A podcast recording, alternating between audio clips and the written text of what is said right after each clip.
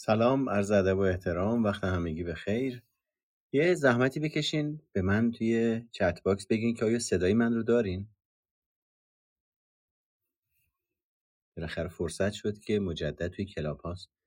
با هم دیگه صحبت بکنیم و خب با توجه به در واقع افرادی که مراجعه می‌کنن و بیشترین موضوعی که من در ارتباط با بچههایی که بهم مراجعه می‌کنن توی این روزها می‌بینم مسئله استرابه و گاهن به قدری عمیق تجربه میشه به قدری ناهوشیار تجربه میشه که اساسا برخی از بچه ها یا افرادی که مراجعه می‌کنن عملا مثلا بعد از یکی دو جلسه تازه به این آگاهی می‌رسند که خب من نمی‌دونستم اصلا این چیزی که الان دارم توی این موقعیت خاص تجربه می‌کنم اسمش استرابه تازه متوجه شدم که آهان این استرابه و من استراب دارم. یعنی این فرایند هیجانی که توسط مغز ما پردازش و تولید میشه می‌تونه انقدر سریع پردازش بشه که اساسا از بخش شناختی مغز ما یا قشر عالی مغز ما دور بمونه و ما متوجه نشیم. یعنی نتونیم این فرایندهای هیجانی رو اساسا لیبل گذاری بکنیم و متوجه بشیم نیروی چه رفتارهایی رو در من و شما تولید می‌کنه. خب مسئله اینجاست که اگر استراب رو نوع سیستم هشدار در نظر بگیریم و براش نقش مراقبت کننده و محافظت کننده رو قائل بشیم و با این نگاه بهش نگاه بکنیم می‌تونیم بگیم استراب داره برای ما پیام های خاصی رو میفرسته هشدارهای خاصی رو میفرسته که توجه ما رو به اون هشدارها و پیام ها متمرکز بکنه.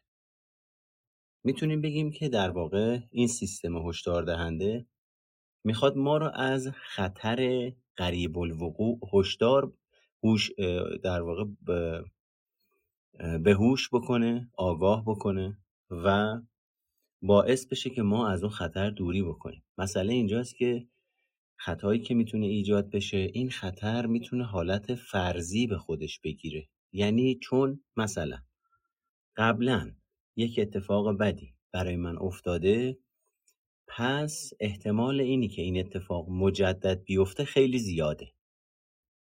به خاطر همین بهتره من اساسا جایی قرار نگیرم که دفعه قبل اونجا بودم و اون اتفاق خطرناک برام افتاد و اون حال ناخوشایند رو تجربه کردم. پس بهتر اصلا اون سمتا پیدام نشه.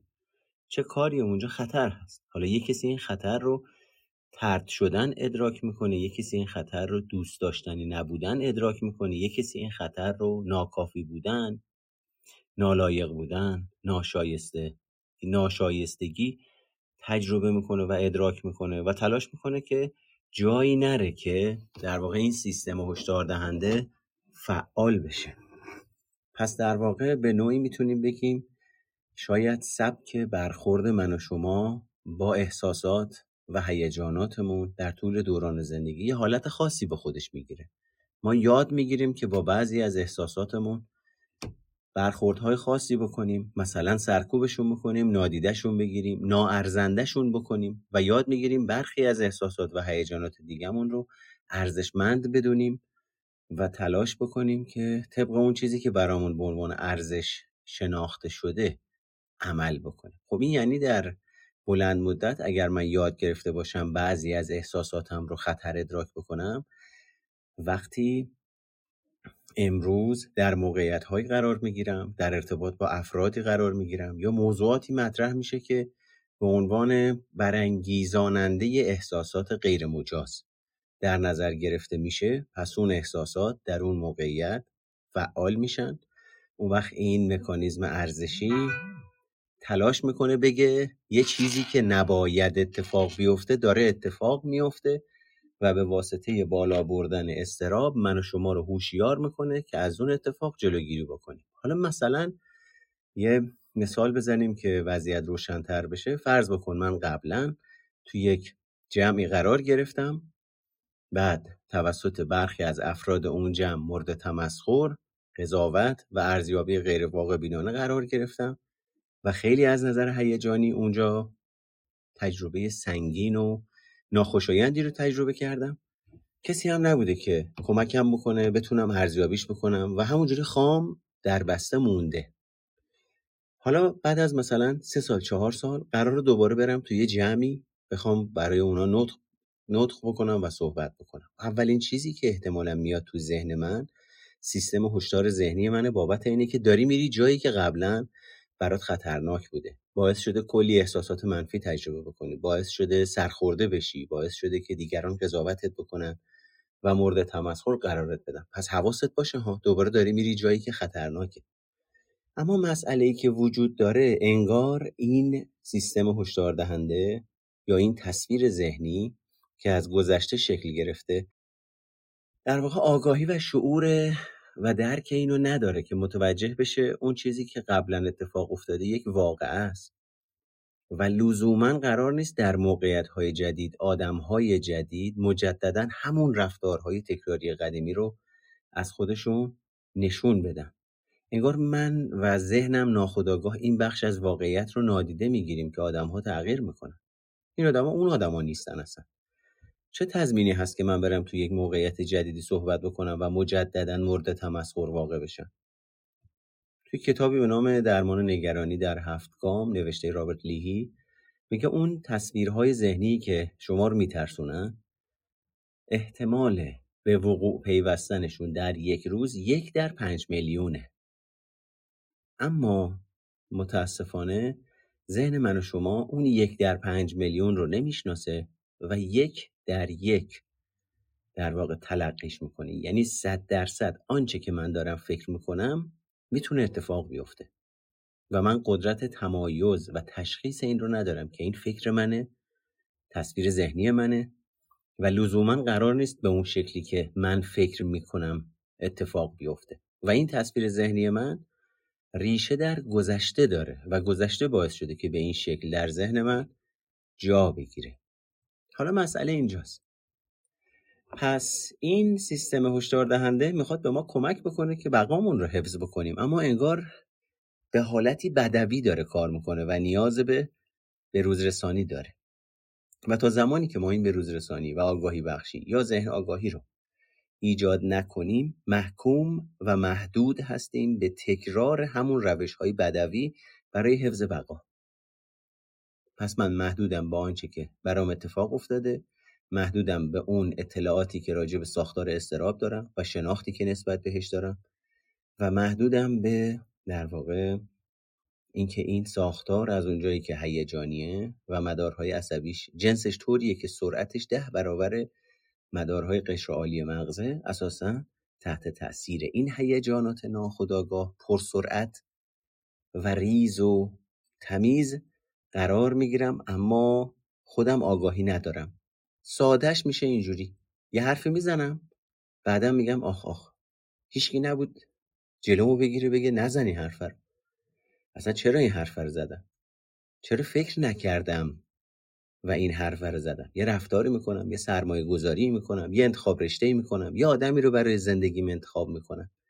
از حول اینی که مثلا توی خونه شرایط سخته منو مراعات نمی‌کنن مقایسم می‌کنن با خواهرها و برادرها به اونا راحت می‌گیرن چون اونا همیشه بله قربان گو چشم گو بودن یا هستن و طبق همون فرهنگ خانوادگی هم دارن عمل می‌کنن. اما من به این نتیجه رسیدم که اون فرهنگ خانوادگی دیگه پرهزینه است و چون طبق اون فرهنگ عمل نمی‌کنم حالا اعضای خانواده منو گستاخ می‌بینن من خودسر می‌بینن.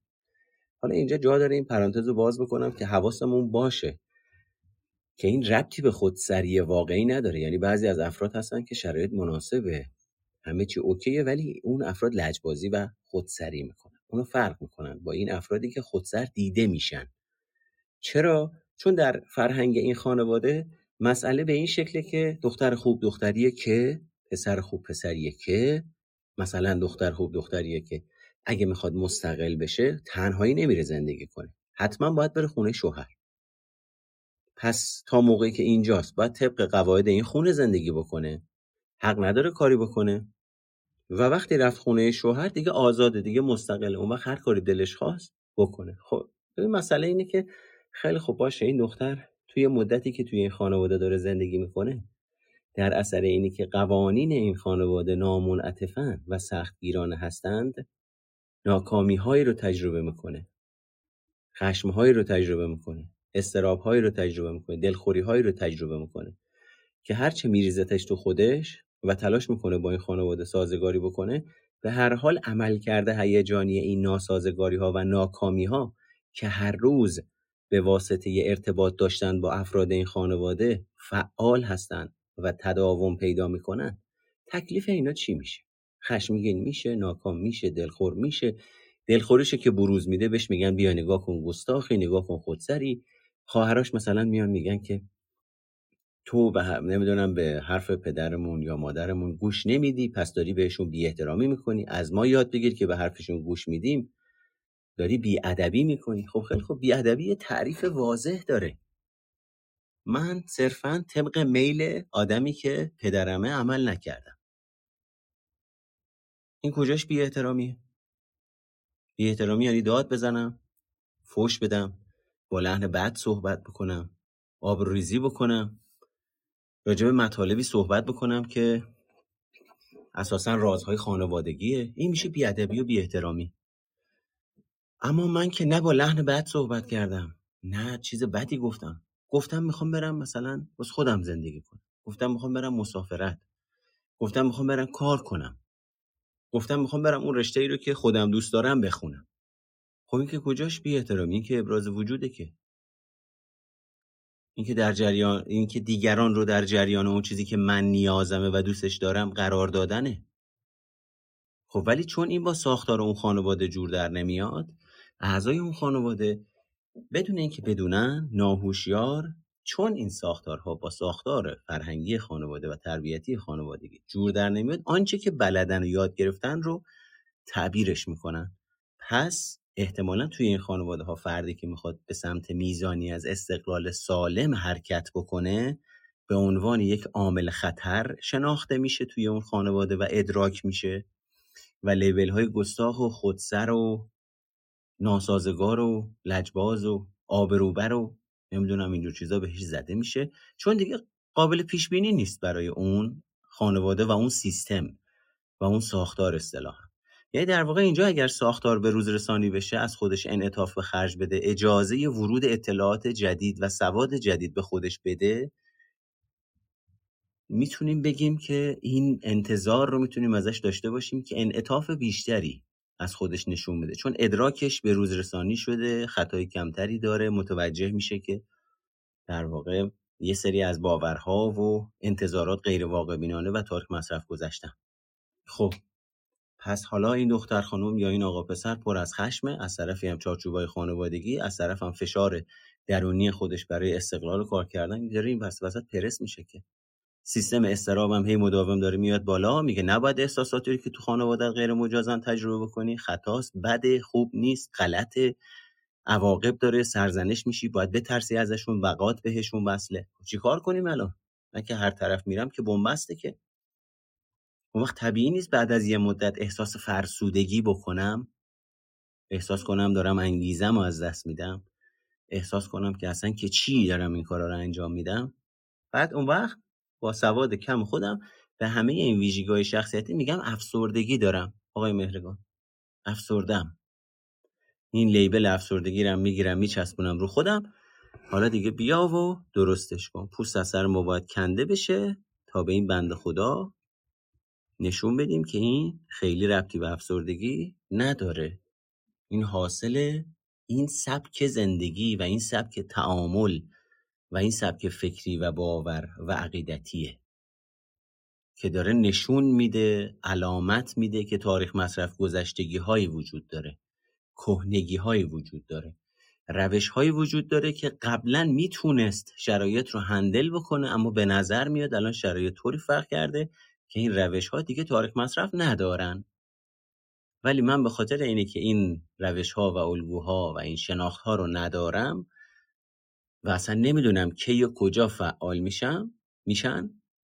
ناخداگاه توی چرخهای تکراری و به کار گرفتنشون میفتم پس هی تلاش می‌کنم برای اینکه موقعیت رو تغییر بدم اما همیشه ناکام میشه همیشه نه میشنوم همیشه کنترل میشه مرزمو مشخص می‌کنم میگم آقا لطفا من الان سی سالمه 25 سالمه 20 سالمه مادر من پدر من می‌خوای بیای تو اتاق؟ در بزن. اینو میگم. بعد مادر من میاد تو در وا می‌کنه. بهش میگم مادر من من که قبلا گفتم در بزن. میگه در بزنم برکی تو که خودت تو اتاق تنهایی.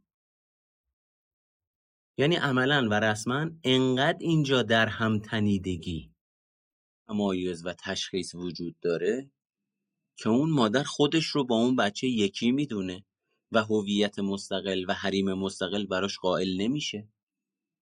و بدون اینکه در بزنه با حالتی نادیده انگارانه در شرایطی که بچه او که پسر یا دختر باشه بارها بهش گفته لطفا در بزن وقتی می‌خوای بیای تو.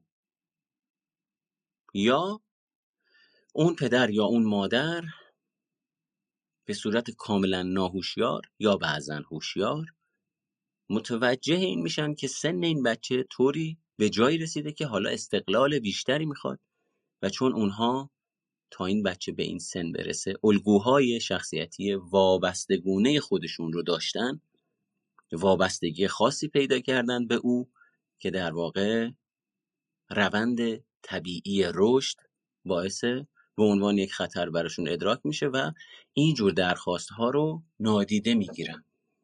یعنی انگار مانع رشد و شکوفایی او میشن به اسم مراقبت کردن. به اسم اینه که الان نمی‌دونم مواظب باش آسیب نبینی مواظب باش ازت سوء استفاده نکنن خب خیلی خوب باشه. بذار سوء استفاده بکنن بعد بیا انقدر نگران باش. اینی که میگی سوء استفاده نکنن چند بار ازش سوء استفاده کردن؟ حالا من اینو پرسیدم و الان تعمیم نمیدیم به همه خانواده ها ولی چند بار این اتفاق افتاده؟ مثلا آقای پدر آقای مادر می‌پرسم ازش. بعد فکر می‌کنه میگه تقریبا هیچی. میگم خیلی خوب. پس چجوریه که وقتی یه چیزی که ازش میترسی برای بچت اتفاق بیفته تا حالا هیچی اتفاق نیفتاده طوری رفتار می‌کنی که انگار ده دفعه اتفاق افتاده؟ و می‌خوای جلوشو بگیری؟ داری از چی جلوگیری می‌کنی؟ این که تا حالا اتفاق نیفتاده. خب نه آقای مریکان اگر اتفاق افتاد چی؟ خب اشکال نداره. به نظر میاد شما به اون اگری که ذهنت داره بهت میگه بیشتر متکی هستی تا چیزی که در واقعیت به عنوان فکت توی زندگیتون مشاهده میشه. بعد یه دفعه ای علامت تعجب میشه علامت سوال میشه که آه من تا حالا اینجوری به ماجرا نگاه نکرده بودم. مثل اینکه داره درست میگه. بعد که کم کم کنکاش می‌کنیم می‌بینیم عامل این رفتارهای کنترلگرانه و سختگیرانه ترس خود اون افراد از اینی که مبادا اتفاقی بیفته که ثمره زندگیم که وجه هم جلوی دیگران که پدر بودنم یا مادر بودنم نره زیر سوال که من در موقعیت ضعف قرار بگیرم و مورد سرزنش توبیخ. و اینطور رفتارها از جانب دیگران و بدتر از همه از جانب خودم بشم. اون وقت جواب خودم رو چی بدم اگه اتفاقی برای این بچه بیفته؟ بقیه هیچی. چجوری وجدان خودم رو ساکت کنم؟ پس به این نتیجه می‌رسیم که انگار من پدر من مادر به صورت ناهوشیار بابت اینه که حال خودمون بد نشه. این الگوهای تکراری رو در ارتباط با خودمون به کار نگیریم. زیر سوال نریم چارچوبها و معیارها و ساختارهایی رو اعمال می‌کنیم. برای مراقبت کردن که خود همین چارچوبها و ساختارها و باورها و بایدها داره اثری رو می‌ذاره که ما می‌خوایم اتفاق نیفته. یعنی انقدر دیگه داریم تنگش می‌کنیم که دیگه تلنگش داره در میره. و داریم میگیم چارچوب توی زندگی لازمه. نظم لازمه. خطکشی خیابون ها لازمه به خاطر اینکه صفهای ماشین ها منظم بشه. ولی انقدر خط کشی کردیم که دیگه اصلا ماشینا نمی‌تونن از لای خطا رد بشن. ماشینا باید از روی خطا رد بشن. بعد وقتی این ماشینا از روی این خطا رد میشن تازه ما شاکی میشیم. مایی که خط گذار هستیم قانون گذار هستیم شاکی میشیم که چرا این قانون رو چرا این خط رو رعایت نمی‌کنیم. خب قربون شکلت. اصلا جایی مگه گذاشتی برای اینی که بشه بین این دو خط؟ آدم هویت خودش و جایگاه خودش و محدوده خودش و حریم خودش رو طوری تجربه بکنه که بتونه نفس بکشه. همش چارچوبه همش بایده همش معیاره. آخه آقای هنوز پدر نشدی هنوز مادر نشدی؟ بفهمی مادر شدن یا پدر شدن یعنی چی؟ درسته من نه پدر شدم و نه می‌تونم مادر بشم. اما به هر حال رفتار شما رو که می‌بینم این درسی که دارم می‌خونم که دارم دیتا و دانش و مقاله ها و این تجربیاتی که تو این مدت دارم و دارم می‌بینم. تو به واسطه این مادر شدن بچه تو داری قربونی می‌کنی که بگی مادر نشدی بفهمی مادر شدن یعنی چی؟ باز که دوباره داری رو خودت متمرکز میشی که من آرامش ندارم. خب خیلی خب بیا راهش رو یاد بگیر که آرامش پیدا بکنی. راهش این نیست که او رو برده بار بیاری او رو بندازی تو اتاق اونو اسیر بکنی. چرا؟ چون اگه بره بیرون ممکنه آسیب ببینه. ممکنه مورد سوء استفاده قرار بگیره. ممکنه اتفاق ناخوشایندی بیفته که من اون وقت باید بزنم تو سر خودم. خب پس نگرش دارم توی خونه که خیالم راحت بشه اتفاق نمیفته. اشکال نداره. فقط یه موجود چسبنده داری بار میاری. یه موجودی که تنهایی نمی‌تونه زندگی بکنه. از خونه تو باید بره خونه شوهر. از خونه تو باید بره زن بگیره بره اونور. یعنی این آدم اساسا یاد نگرفته تنهایی استقلال رو تجربه بکنه. استقلال روانشناختی فردی نه تنهایی فیزیکی. یعنی من یاد گرفته باشم روش های حل مسئله چگونه هستند. خب خیلی خب ببین ساده سادهش رو نگاه بکنیم. اسمش روش حل مسئله است. خیلی هم ساده است کلی هم کتاب هست. اما بیا موقعیت هایی رو نگاه بکن که این روش حل مسئله قرار رو توی اون موقعیت کارآمدی داشته باشه. سوار تاکسی که میشی می‌تونی از مهارت حل مسئله استفاده کنی. توی کلاس می‌تونی استفاده کنی. توی خانواده می‌تونی استفاده کنی. توی سوپرمارکت می‌تونی استفاده کنی. تو محل کارت می‌تونی استفاده کنی. تو رابطه با دوست دخترت دوست پسرت می‌تونی استفاده کنی. تو رابطه با بچت می‌تونی استفاده بکنی. تو رابطه با پستچی که میاد در می‌تونی استفاده بکنی. سوپرمارکتی می‌تونی استفاده بکنی. همسایه می‌تونی استفاده بکنی. خیلی خوب. حالا من به واسطه اینی که ممکنه نتونه ندونه بلد نباشه گند بزنه آبرومونو ببره محدودش می‌کنم از اینی که در موقعیت یعنی زمین تمرین قرار بگیره و این مهارت حل مسئله رو به کار بگیره تا به پختگی لازم خودش برسه. ببین من دارم چی و قربانی چی می‌کنم؟ به اسم مراقبت دارم بچم یا فرد رو طوری بار میارم که فردایی که من نبودم عملا باید کاسه چه کنم چه کنم بگیره دستش. یعنی تو موقعیتی قرار نگرفته که اندازه خودش تو هر سن و سالی توسط قرار گرفتن در موقعیت و تجربه فشار مناسب موقعیت به چالش کشیده بشه. روش های حل مسئله روش های ابراز وجود روش های گوش کردن روش های مدیریت رابطه روش های مذاکره روش های تحلیل رو به مرور زمان یاد بگیره به واسطه اینی که در موقعیت و تحت فشار قرار می‌گیره. مثل باشگاه رفتن. یعنی میره باشگاه وزنه یک و نیم می‌زنه بهش فشار میاد دردش می‌گیره بعد کم کم زیادتر رو می‌زنه زیادتر رو می‌زنه زیادتر رو می‌زنه تا اینی که میشه یک ورزشکار حرفه‌ای که حرکت‌های مختلفی رو چالش‌های مختلفی رو فشارهای مختلفی رو در حالتها و حرکات مختلف می‌تونه پردازش بکنه هندل بکنه و پیش ببره. اما من از ترس اینی که ممکنه بچم توی باشگاه آسیب ببینه اساسا نمیفرستمش در باشگاه زندگی. بعد وقتی من نبودم می‌خواد بره تو زمین مسابقه زندگی تمرین کنه. یعنی بچه من تا حالا تو خونه بزرگ شده اجازه هم ندادم با هیچ دختر یا پسری رابطه بگیره. شده 20 سال 25 سال 30 سالش حالا باید بره ازدواج کنه. خب این آدم رسما باکره است دیگه. باکره نه به معنای فیزیکی ها. یعنی تو روابط به چالش کشیده نشده ترد نشده. نزدن تو سر کله هم دیگه. به تعارض نخوردن که با هم دیگه بشینن تعارضشون حل بکنن. و خیلی از مسائل دیگه براش ناشناخته است.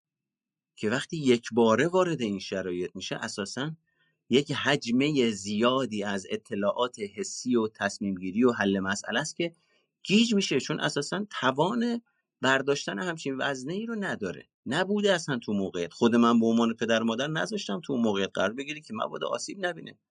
به جای اینکه نگاه من پدر مادر این باشه که تا موقعی که من دارم زیست می‌کنم تو این دنیا بهترین شرایطیه که تحت پوشش و حمایت من بره یه سری چیزا رو تجربه کنه.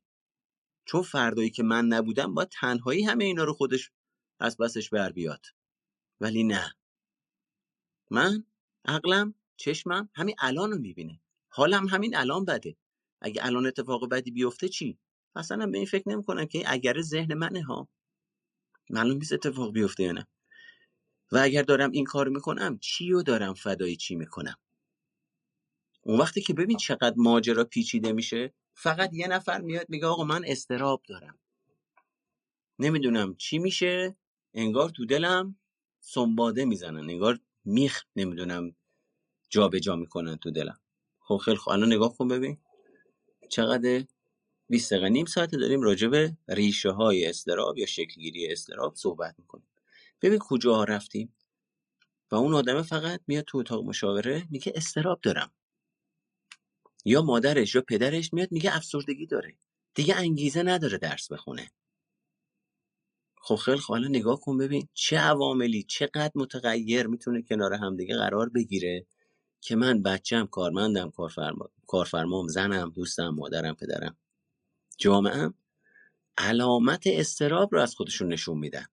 ولی ببین اون پایین چقدر اتفاق افتاده که این علامت اینجا داره نشون داده میشه. حالا این مقدمه رو گفتم که در واقع بریم سراغ نشانه های استراب پنهان. ببین اگر احساس می‌کنی توانایی خوندن و جواب دادن به پیام هات رو نداری و شاید ساعتها و روزها طول می‌کشه که بهشون جواب بدی احتمالا این به عنوان یک نشانه پنهان استراب می‌تونه در نظر گرفته بشه چرا؟ یه مثال خیلی ساده می‌زنم ببین فردی که حالا می‌رسیم باز به احمال کاری شماره چهارم. اما ببین فردی که همین احمال کاری رو داره روش احمال کاری رو داره راحت می‌تونه جواب دادن به پیام هاشو به تعویق بندازه. چرا این کارو می‌کنه؟ به خاطر اینی که جواب دادن به پاسخ دیگری نوعی از مسئولیت پذیری و پاسخگو بودنه. و ما در روانشناسی وجودگرا امروز می‌دونیم که مسئولیت پذیری با میزانی از استراب همراهه. پس حالا اگر من در بافتاری بزرگ شده باشم که بارها و بارها از قرار گرفتن در موقعیتی که این نوع مسئولیت پذیری رو بخواد تمرین بکنه محروم شده باشم امروز وقتی یکی بهم پیام میده اولی مثلا چی بگم؟ چجوری بگم؟ یه بار پیام می نویسم میگم خوب نیست پاکش می‌کنم. دو بار می نویسم میگم خوب نیست پاکش می‌کنم. سه بار می نویسم میگم خوب نیست پاکش می‌کنم. بعد هی هر باری که دارم این پیام رو می نویسم هی حالم بدتر میشه استراب بیشتری تجربه می‌کنم. ببین استراب استراب مسئولیت پذیری پاسخگو بودن. میاد بالا بعد هی پاکش می‌کنم هی کمالگراییم حالا میاد بالا. میگم نه این خوب نیست. اونجوری میشه. اگه اینجوری فکر بکنه چی؟ خطای شناختی میان بالا. اگه اینجوری گفتم اونجوری شد چی؟ پس حالا بذار یهویی تشنم میشه. یهویی سرم گیج میره. یهویی حالم بد میشه. یهویی با خودم میام می‌بینم مثلا پای تلویزیونم. یعنی از اون موقعیت استراب برانگیز فرار کردم ناهوشیارانه. و جواب موند. بعد اون وقت وقتی در حالت عادی به آدم میگی چرا جواب نمیدی خودش هم که این فرایند رو احتمالا ادراک و تحلیل این شکلی نداره. میگی یادم رفت. اتفاقا داشتم جواب تو می‌دادم ها ولی نمی‌دونم چی شد یادم رفت. نگاه کن. نوشتم حتی نصف خط جواب تو نوشتم ولی یادم رفته سندش بکنم. همجوری مونده. خب وقتی ما عمیق میشیم توی ماجرا متوجه میشیم که این آدمه داشته اینو تجربه می‌کرده به خاطر فشار استراب و موقعیت. ناخودآگاه در رفت از این فشار. ببین میشه این موردی که الان به شما گفتم. اگه احساس می‌کنی توانایی خوندن یا جواب دادن به پیام هات رو نداری و شاید مدت زیادی تفره میدی که جوابشون بدی شاید بشه گفت اینجاهای خبرایی از استراب هایی است که این استراب ها سر کوه یخه. که وقتی بررسی بشه ارزیابی بشه ریشیابی بشه چیزای مهم و قوی ازش در میاد. دومین مسئله اینه که ممکنه در موقعیت های واکنش های شدیدی از خودت نشون بدی و بابت اینه که این واکنش های شدید رو از خودت نشون دادی خجالت زده بشی بعدش خودتو سرزنش بکنی احساس شرم بکنی احساس تعذب بکنی و خب مسئله اینه که هر چند که توی اون موقعیت واقعا کنترلش دست شما نبوده.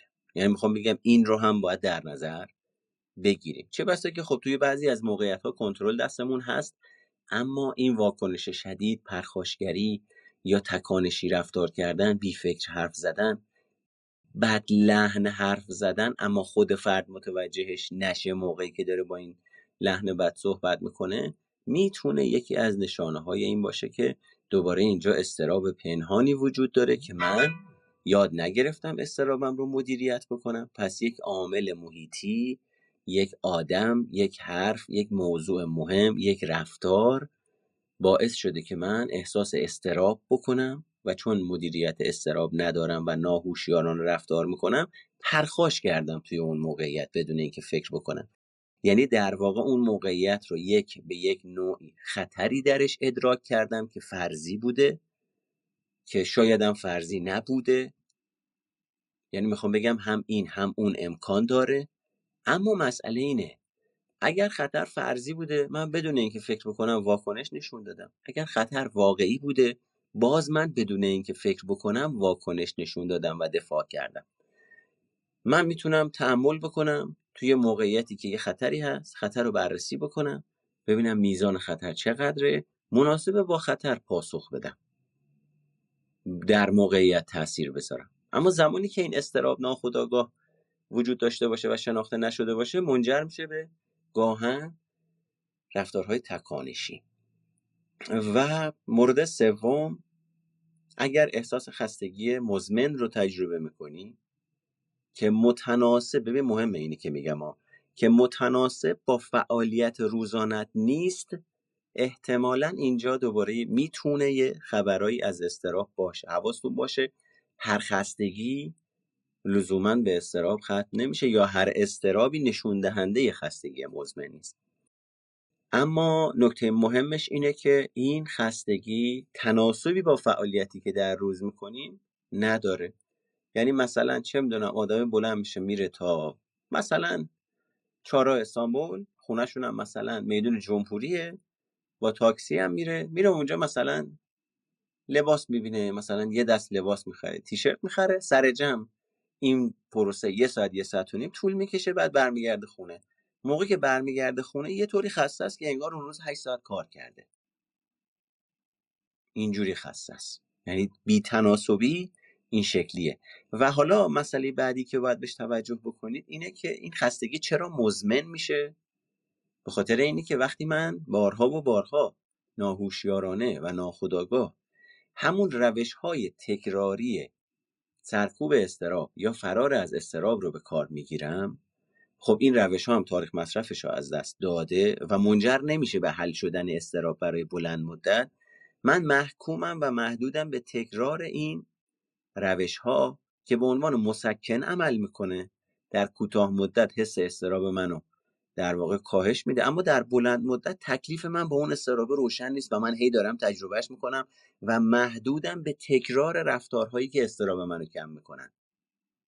پس در واقع من در بلند مدت به یک نوعی با استراب فعال درگیر هستم. خب خیلی خب همین الان شما بلند شو.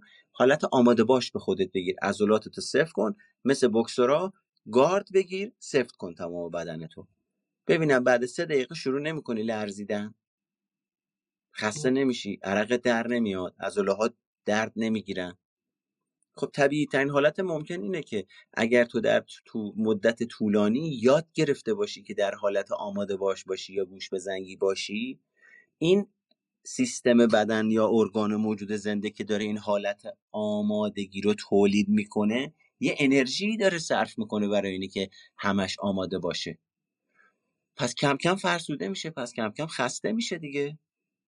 اون وقتی که این خستگی مزمن حاصل این گوش به زنگی و افراط در در واقع استفاده از روش های تکراری برای مدیریت استراب و نقطه نکته چهارم انقدر احتمالا کارهات رو به تعویق میندازی و که رو همدیگه تلمبار میشن. بهشون توجه نمی کنی چون خیلی آشفت ساز هستند پس ببین اینم مسئله مهمیه دیگه. این انگار همون اهمال کاریه به یه تعبیری. روش به تعویق اندازی یا روش فردا فکنی. اینجا هم چه اتفاقی میفته باز دوباره این روش اهمال کاری یا به تعویق انداختن یک نوعی از دفاع یک نوعی از سپره که من به کار می‌گیرم تا اینی که با عامل فعال ساز استرابم مواجه نشم. پایان نامه دارم. می‌خوام برم دفاع کنم. از اینی که برم اونجا مورد ارزیابی قرار بگیرم استراب می‌گیرم. پس هی یه ماه یه بار یه هفته یه بار میندازمش عقب. حالا بابت اینی که بشینم این تحقیقارم خودم بخونم و در بیارم جفت و جور بکنم چون اولین باره نمی‌دونم باید چی کار بکنم. این نمی‌دونم باید چی کار بکنم یه حالت بلا تکلیف توری به هم میده که این حالت بلا تکلیفی و ندونستن برای اینی که چه باید بکنم دوباره استراب منو زیاد می‌کنه. پس نشستم با کتاب. اسمش اینه که دارم برای پایان نامم کار می‌کنم. اما با خودم میام می‌بینم دارم ظرف میشورم دارم رانندگی می‌کنم دارم خرید می‌کنم پای تلویزیون نشستم اینستاگرام هم چک می‌کنم. پس دوباره انگار اون عاملی که باعث میشه که من بلا تکلیفی رو تجربه بکنم استراب رو تجربه بکنم باعث میشه من ناخودآگاه ازش دوری کنم. این دوری کردن میشه همون اهمال کاری به یه تعبیری. که میگیم فردی که اهمال کاری می‌کنه می‌دونه باید یک کاری رو انجام بده. می‌دونه باید یک بایدی رو باهاش سازش کنه. باید فلان تاریخ. باید دو ساعت درس بخونم. باید نون بخرم. باید به حرفشون گوش بدم. باید رژیم بگیرم. باید معدب باشم. اما از اونجایی که این بایدها در ابتدا افراطی در ارتباط با ما به کار گرفته شدن حالا نیرو و انگیزش ناسازگاری رو در ما فعال می‌کنن. یعنی ببین اینو من زیاد از بچه ها شنیدم. اونم اینه. میگه ببین من خودم همینجوری بدون اینکه کسی بیاد حرف بزنه مثلا دارم فکر می‌کنم برم ظرفا رو بشورم. میگم خب. بعد میگه در جا همون لحظه مامانم میگه فلانی ظرفا تو سینک مال توه. میگه از اون لحظه که اینو به میگه دیگه دلم نمی‌خواد ظرفا رو بشورم. حالم بده. دلم می‌خواد لجبازی کنم. یعنی ببین انگار اون ببخشید اون عنصری که این باید رو صادر می‌کنه انگار توی اون رابطه یه سری ناتنظیمی ها دلخوری ها ناکامی ها وجود داره که من خودم نشستم بدون اینکه یک محرک باید اندیشه افراطی بیرونی منو تحریک بکنه دارم فکر می‌کنم بدم نیست برم ظرفا رو بشورم اما اون محرک فعالساز همیشگی که حالا من ازش دلخوری دارم ناکامم یهویی برمیگرده میگه ظرفا. کامل مکانیزم روانشناختی من. فرق می‌کنه با یک مدل دیگه کار می‌کنه. پس من دیگه حالا دلم نمی‌خواد برم ظرفا رو بشورم. یعنی کامل آدم میره تو لجبازی.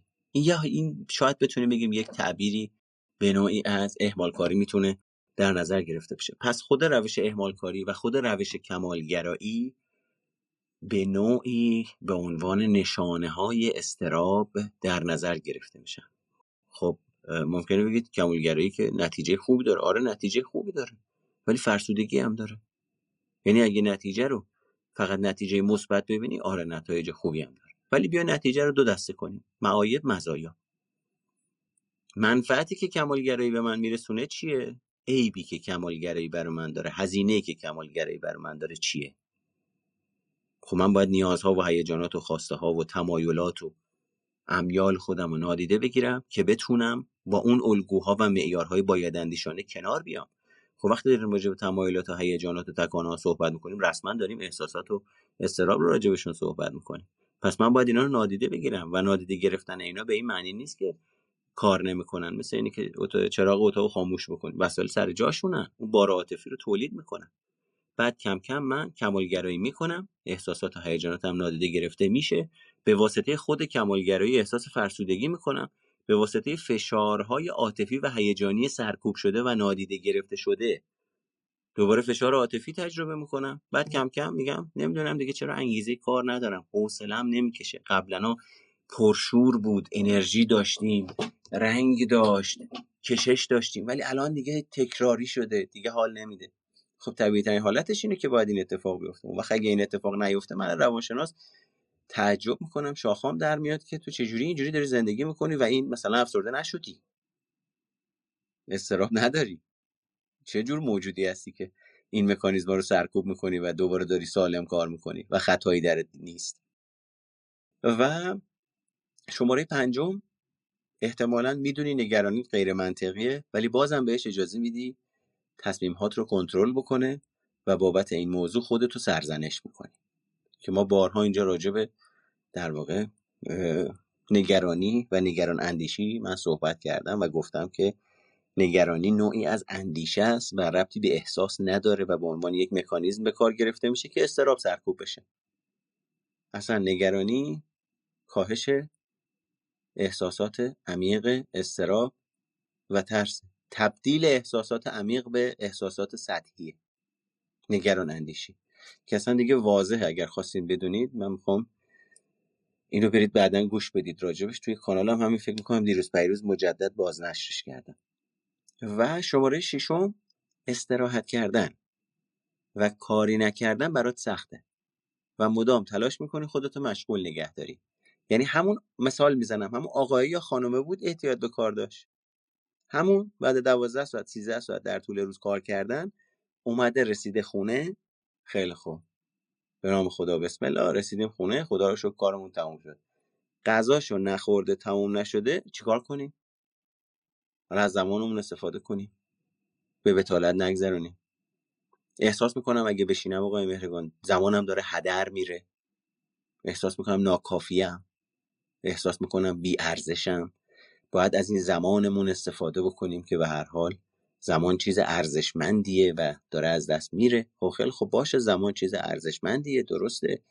ولی خب اون سیزده ساعتی که داشتی طبق این ارزش زندگی می‌کردی کافی نبود. الان اگر بخوایم اینو در نظر بگیریم که فردا 13 ساعت دیگه می‌خوای کار بکنی نباید خودتو بزنی تو شارژ.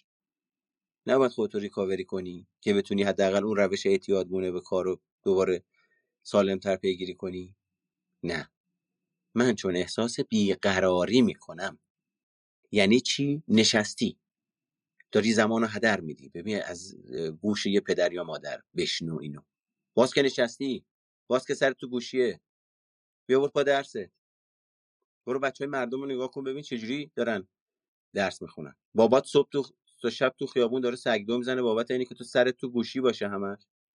آخر ترم که نمرات آوردی چی می‌خوای جواب پس بدی؟ دختر فلانی پسر فلانی رو نگاه کن.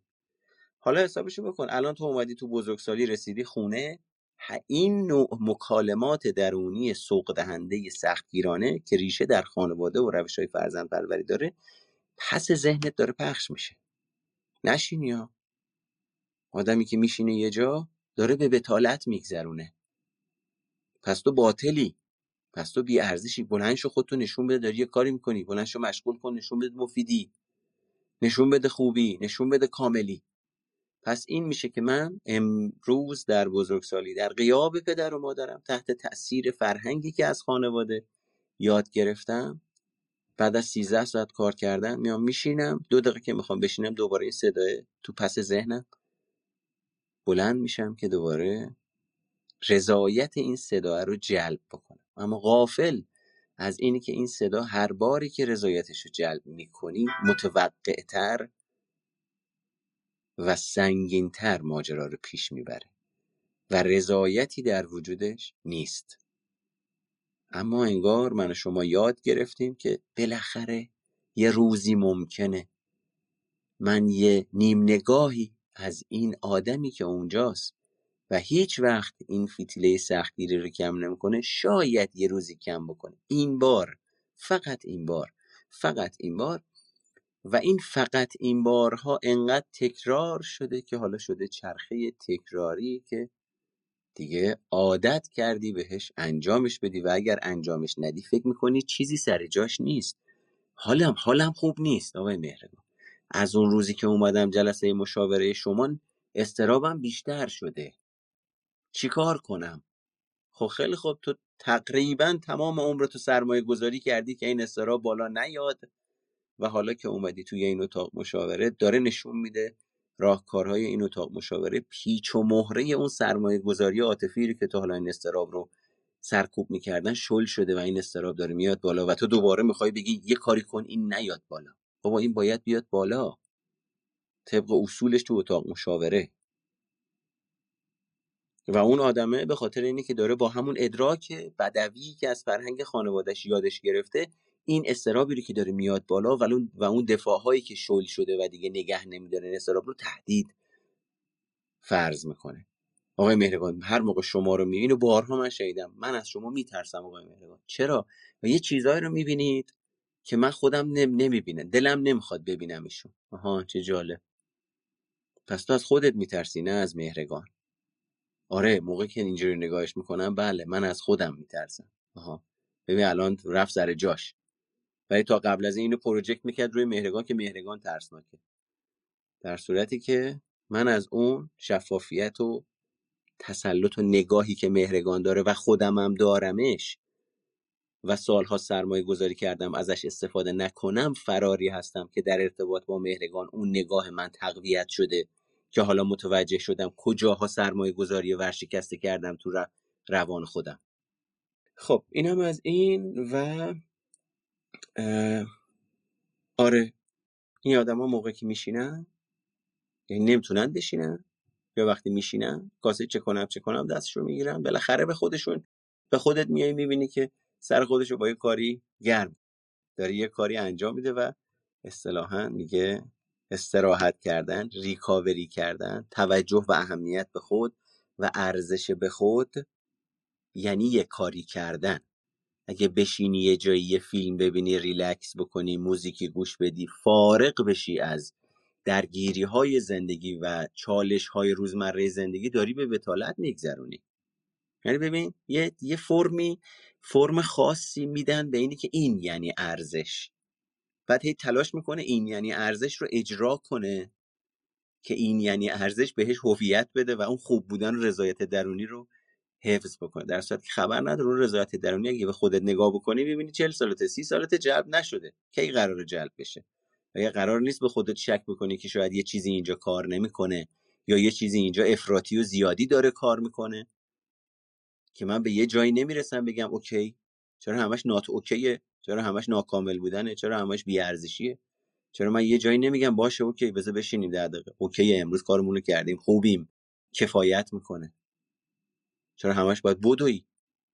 یعنی انگار ارزش و هویت و خوب بودن آدمه در دویدن خلاصه شده و معنا پیدا کرده. خب متاسفانه نوعی از مصیبت دیگه. فکر کن یه آدمی داره خوابش میاد نشه تشنشه ولی ارزشش اینه که بدوه. پس خوابش رو نادیده می‌گیره گشنگیش رو نادیده می‌گیره تشنگیش رو نادیده می‌گیره که به ارزشش برسه. خب چی داره جا از چی داره جا میمونه این آدم؟ این از اصل خودش داره جا میمونه دیگه به خاطر اینه که یه ارزشی رو رعایت بکنه که مبادا خدایی نکرده این ارزش به تریجش بر نخوره. خب این از این. پس یه جنبندی اگر بکنیم در واقع که بگیم راجبه چی بود راجبه استراب صحبت کردیم و من با توضیحات کوتاهی که دادم رسیدم به شش نشانه استراب پنهان. شماره یک احساس می‌کنی توانایی خوندن و جواب دادن به پیام رو نداری و شاید ساعتها و روزها طول بکشه تا بهشون جواب بدی. دو بابت واکنش های شدیدی که بی دلیل نسبت به یک اتفاق نشون میدی از خودت شرمنده ای خجالت می‌کشی خودتو سرزنش می‌کنی و روش های سختگیرانه رو به کار می‌گیری. هرچند که توی بعضی از شرایط اصلا کنترل اون شرایط دست شما نبوده. باز شما دوربین رو میچرخونی این چکش رو می‌زنی تو سر خودت. سوم احساس خستگی مزمن رو احتمالا تجربه می‌کنی که متناسب با فعالیتی که در طول روز می‌کنی نیست.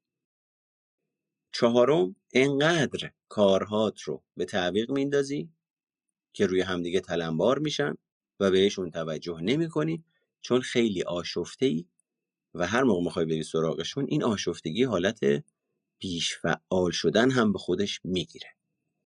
و پنجم می‌دونی نگرانیت غیر منطقیه ولی بازم بهش اجازه میدی تصمیماتو کنترل کنه و بابت این موضوع خودت رو سرزنش می‌کنی. یعنی آقای مهرگان می‌دونم نگرانیم غیر منطقی ها ده بار تا حالا رفته تو جاده سالم برگشته ولی به محض اینی که صبح بلند میشه می‌خواد بره من دیگه تا موقعی که شب ساعت 11 برگرده آروم و قرار ندارم. از طرف آروم و قرار اونو ندارم از طرفی این سنباده رو ورم دارم می‌کشم رو روح خودم که چرا من این جوریم که چرا من اون جوریم که چرا من نمی‌تونم؟ که چرا فلانه؟ با این چراها شروع می‌کنه سنباده زدن و سابیدن و شماره ششم استراحت کردن و کاری نکردن برای شما سخته و مدام تلاش می‌کنی خودتو مشغول نگه داری. این خودت رو مشغول نگه داری دقیقا میشه گفت تلاش می‌کنی ذهنت همیشه یه چیزی برای جویدن داشته باشه. به خاطر همینه که میگیم توی کمالگرایی نشخار فکری توی اهمال کاری نشخار فکری توی استراب نشخار فکری توی نگرانی نشخار فکری میزانی پیدا میشه. پس در نهایت خود اون نشخار فکریه می‌تونه یه عمل کردی باشه بابت اینی که ذهن من مشغول باشه. چون اگر ذهن من مشغول نباشه و فارغ باشه قرار عواطف و احساسات عمیقم رو تجربه کنم. که اصلا برای من خوب نیست چون خطر درکشون کردم. پس باید ذهنم مشغول باشه تا این احساسات و عواطف اون پای ماینا بمونن نیان بالا. که همه چی از نظر من اوکی باشه. خیلی خوب. اینم از این. امیدوارم که این اتاق براتون موثر مفید بوده باشه. صدای محمد مهرگان رو شنیدید. و اگر اشتباه نکنم هجدهم مهر ماه روز سهشنبه ساعت چهار عصر تا هشت شب یک کارگاه تک جلسه ای داریم راجع به انکار ساختار نادید انگاری که اسم کارگاه انکار خطای مادره که توی این چهار ساعت من طبق روی کرده تحلیل رفتار متقابل ساختار انکار رو براتون باز می‌کنم و متوجه میشید در چه سطحی دست به چه نوع انکاری می‌زنید و چرا. این انکار کاملا ناخود آگاهه و ممکنه به ذهنتون برسه که من انکار ندارم. خب اگر جلوم باشید همون موقع میگم همین الان داری داشتن انکار رو انکار می‌کنی. همه انسان ها اگر شناخت واضحی از شخصیت و ساختار شخصیت و ساختمان شخصیت داشته باشید میزانی از انکار رو داریم و حتی یک جاهایی به بقای ما کمک می‌کنه. افراط در این انکار و انکارهای ناهوشیار ما اونهایی که کار دست ما میدن و زمینه رو برای ایجاد خطاهای بعدی فراهم می‌کنه پس در نتیجه اگه دوست داشتین توی این کارگاه باشید می‌تونید با شماره 0902 250 21 تماس بگیرید به واتساپش پیام بدید و یا توی همینجا برای ما توی بخش پیام ها پیام بذارید تا سر فرصت رسیدگی بشه و اطلاعات لازم بهتون داده بشه. کسی از سوالی داشته باشه؟ بسیارم عالی. خیلی خوب. یه نفر اینجا. من به شما دسترسی دادم. امیدوارم بتونید برید بالا. آها. خیلی خوب. خانم الهه خیلی خوش اومدین سلام. سلام. عرض مرسی ممنون. خسته نباشید. سلامت باشین بفرمایید. من یه سوال کوچولو دارم در مورد اون پرخاشگری تکانی. بله. شما فرمودین که یعنی امکان داره توی یه شرایطی که ما داریم حالا حتی پرخاشم می‌کنیم تقصیر خودمون نباشه اصلا همچین چیزی. الان منظور ما این بود که کلا این رفتار بده یا نه؟ یه وقتایی حق داریم که اینطوری رفتار کنیم. ببین اولی مسئله اینه که ما اینجا با واجه های مثل تقصیر کار نداریم. چون تقصیر یعنی مقصر یابی یعنی پیدا کنیم ببینیم کی یه کاری کرد که من مجبور شدم یه کاری بکنم. این یعنی اینه که من مسئولیت رفتاری رو که در یک موقعیت در قبال رفتار یه آدم دیگه ای کردم نپذیرم و بگم مقصر اون بود که من داد زدم. خب نه ببین ما می‌تونیم بگیم اون مؤثر بود تأثیر گذار بود و بعد من در این موقعیت ادراکی داشتم که خداگاه و ناخداگاه منجر شد به داد زدن. بله. پس اینجا ادراک من و برداشت من و نگاه من موجب شده که من داد بزنم. چه ناهوشیار چه هوشیار. یعنی او در واقع می‌تونه هزار جور به واسطه حالا ادبیات آمیانه هزار جور بازی در بیاره هزار جور قهر کنه هزار جور کک بندازه هزار جور بیمحلی بکنه. اما من تصمیمم این باشه که به این بی محلی ها و بازی های او پاسخ ندم. و در بخش بزرگسالم بمونم. من می‌تونم این کار انجام بدم. من یه بخشی توی مغزم هست که همه هست. یعنی منظورم من من نوعی. به عنوان قشر عالی مغز قشر شناختی مغز. کارش می‌تونه تنظیم هیجان باشه. یعنی بخشای لیمبیک مغز منو که مسئول تولید احساسات و هیجانات مدیریت کنه. اما اگه من از دوران کودکی تا بزرگسالی یاد نگرفته باشم که با بخش عالی مغزم هم کار بکنم و اصطلاحا لیمبیکی پردازش بکنم حالا ما اینجا صفر و صد صحبت می‌کنیم. پس منم طبق اون چیزی که در دوران کودکیم تا بزرگسالی یاد گرفتم به موقعیت ها لیمبیکی پاسخ بدم در تداوم همون همون کار انجام میدم. پس ببین مسئلهمون اینجا اصلا خوب و بد یا مقصریابی نیست. مسئله من اینه که اینجا چی میشه؟ چه عاملی وجود داره توی محیط که باعث فعال شدن چه پروگرام یا فرایندی در من میشه که منجر میشه به پرخاشگری و داد زدن؟ آیا میشه توی اون موقعیت من از ساختار یا جزئیات این فرایند درونی که ناهوشیار فعال میشه آگاه بشم؟ و بتونم در واقع از این سیستم اجرایی اتومات درش بیارم و اون داد آخری رو که می‌خوام پرخاشگرانه بزنم بیام به واسطه بررسی این الگوی تکراری ناهوشیار یه کاری بکنم که تنظیماتش تغییر بکنه. این یعنی چی؟ یعنی موقعیت همون موقعیت تکراری برانگیزاننده همیشگیه که من وقتی توش قرار می‌گرفتم به پرخاشگری منجر می‌شد. حالا درون من یک ساختاری تغییر کرده که به اون موقعیت تکراری که اصلا تصمیمم نداره هیچ تغییری تو زندگیش بکنه پاسخ جدیدی بدم. فهمیدم. مرسی از شما. مرسی. خواهش می‌کنم. خیلی خوب. سپاسگزارم. این بر ببینم مدام قطع می‌شد. برای همین نمی‌دونم اشاره کردید به این سوال یا نه بپرسم. برای کنترل استراب پنهان چه بکنیم؟ پیداش می‌کنیم. برای اینی که استرابمون رو اول باید کنترلش بکنیم. وقتی میگیم پنهانه یعنی ناهوشیار و پرسرعت اتفاق میافته. پس احتمالا باید یه ذره بریم سراغ روانکاوی. بیایم نگاه بکنیم این استراب های پنهان رو پیداش بکنیم. بعد از اینی که پیدا شد یه ذره ریشیابیش می‌کنیم. منتها نه اون ریشیابی تکراری که توی عموم جامعه جا افتاده. در قالب روانکاوی و روانشناسی ساختار خاص خودش رو داره. و بعد میریم سراغ اینی که ببینیم این استراب داره چه هشدارهایی میده و تلاش می‌کنه از چی مراقبت بکنه.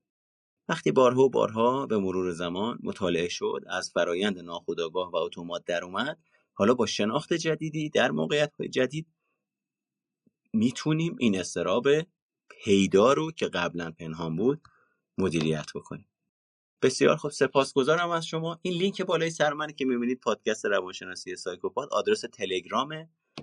دوستانی که دوست دارن مطالب بیشتری دریافت بکنن توی کانال تلگرام فکر می‌کنم بالای 400 500 تا اپیزود در کل هست از 3 4 سال پیش که کلاب هاوس باز شده و مجموعه پادکست اپیزودهایی که توی پادکست سایکوپات اختصاصا ضبط شده و اونجا گذاشته شده. توصیه می‌کنم که اگر دوست دارید اونجا در دسترس شماست می‌تونید برید گوشش بدید و ازش استفاده بکنید. و این یه پادکست روانشناسی سایکوپات دیگه هم بالای این صفحه هست که در واقع پایین خروج ساکته که می‌تونید اون رو بزنید. عضو هاوس در واقع سایکوپات بشید تا از این به بعد وقتی اتاقهایی رو اسکجول می‌کنیم نوتیفیکیشنش برای شما بیاد و مطلع بشید. سپاسگزارم از شما. امیدوارم این اتاق براتون موثر و مفید بوده باشه. و کارگاه انکار خطای مادر که روز 18 مهر ماه سهشنبه ساعت چهار تا هشت شب برگزار میشه رو تلاش بکنید حضور داشته باشید تا از صحبتهایی که اونجا می‌کنیم بهرهمند بشید و در این جلسات تحلیلی بتونید در واقع شرایطتون رو تحلیل بکنید و مدیریت بهتری از خودتون نشون بدید. سپاسگزارم. شما رو تا شب و روز دیگه به خدای بزرگ میسپارم.